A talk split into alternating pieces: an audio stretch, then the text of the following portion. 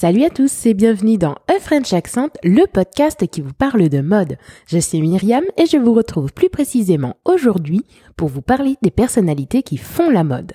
Je vous rappelle que vous pouvez écouter ce podcast en français et en anglais sur la même chaîne. Les épisodes intitulés 7 trucs à savoir sur vous aideront à mieux connaître les personnalités influentes du monde de la mode actuelle. Aujourd'hui, découvrons 7 trucs à savoir sur Karine Roitfeld. Numéro 1. Karine est née en 1954 à Paris. Son père, Jacques Roitfeld, était un producteur de films russe qui avait décidé de s'installer à Paris. C'est là qu'il a rencontré la mère de Karine. On ne sait pas beaucoup de choses sur sa mère, à part qu'elle était une parisienne très classique au look BCBG. Numéro 2. Karine a été mannequin après avoir été repérée dans la rue, à Paris, par l'assistant d'un photographe anglais. Elle a posé dans quelques magazines et a même fait la couverture du magazine britannique pour adolescentes Low How. Numéro 3. La mode l'attire très tôt, mais le rôle de mannequin ne lui suffit pas. Elle préfère l'écriture et le décryptage des tendances. Elle sera pigiste pour le magazine Elle avant d'accéder à un poste de styliste toujours pour le même magazine. Numéro 4. Alors que sa fille Julia pose pour l'édition pour enfants de Vogue Italie en 1986, elle fait la connaissance du photographe Mario Testino. Cette rencontre marque un tournant dans sa carrière. Elle travaillera plus tard avec lui pour des publicités et des séries d'articles mode. Numéro 5. C'est à la même période qu'elle devient la muse et conseillère pour Tom Ford, une autre rencontre très importante dans sa vie professionnelle. Elle, Tom Ford et Mario Testino travailleront ensemble sur l'image de marque de Gucci, dont Tom Ford est le directeur artistique à cette époque, et feront naître un nouveau courant artistique appelé le porno chic. Le porno chic, ou plutôt érotico chic, comme Karine Rothfeld préfère le dénommer, est une manière de mettre en scène un produit ou des séances photos de façon suggestive dans des postures presque érotiques afin de vendre quelque chose ou de capter l'attention d'une audience. Numéro 6.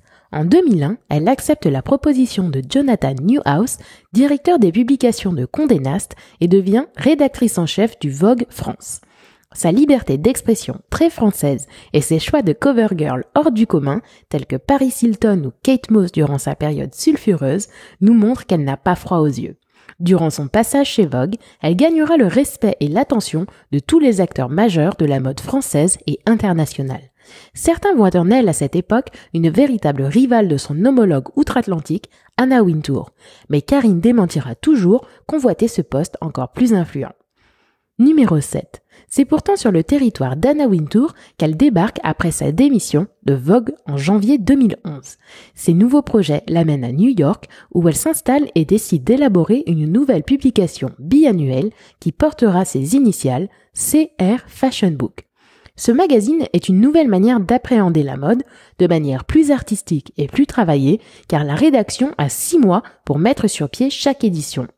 Si vous souhaitez voir comment a été fabriqué le tout premier numéro de CR Fashion Book, je vous conseille de regarder le documentaire de Fabien Constant intitulé Mademoiselle C.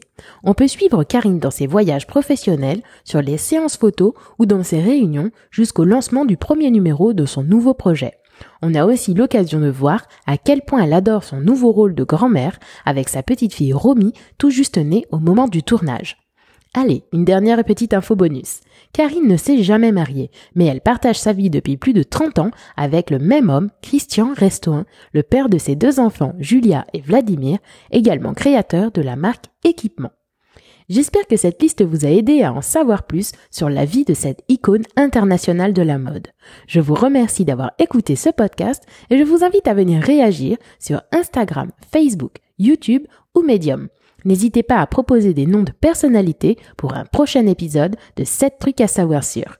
À très bientôt pour continuer à explorer le monde de la mode. Bisous bisous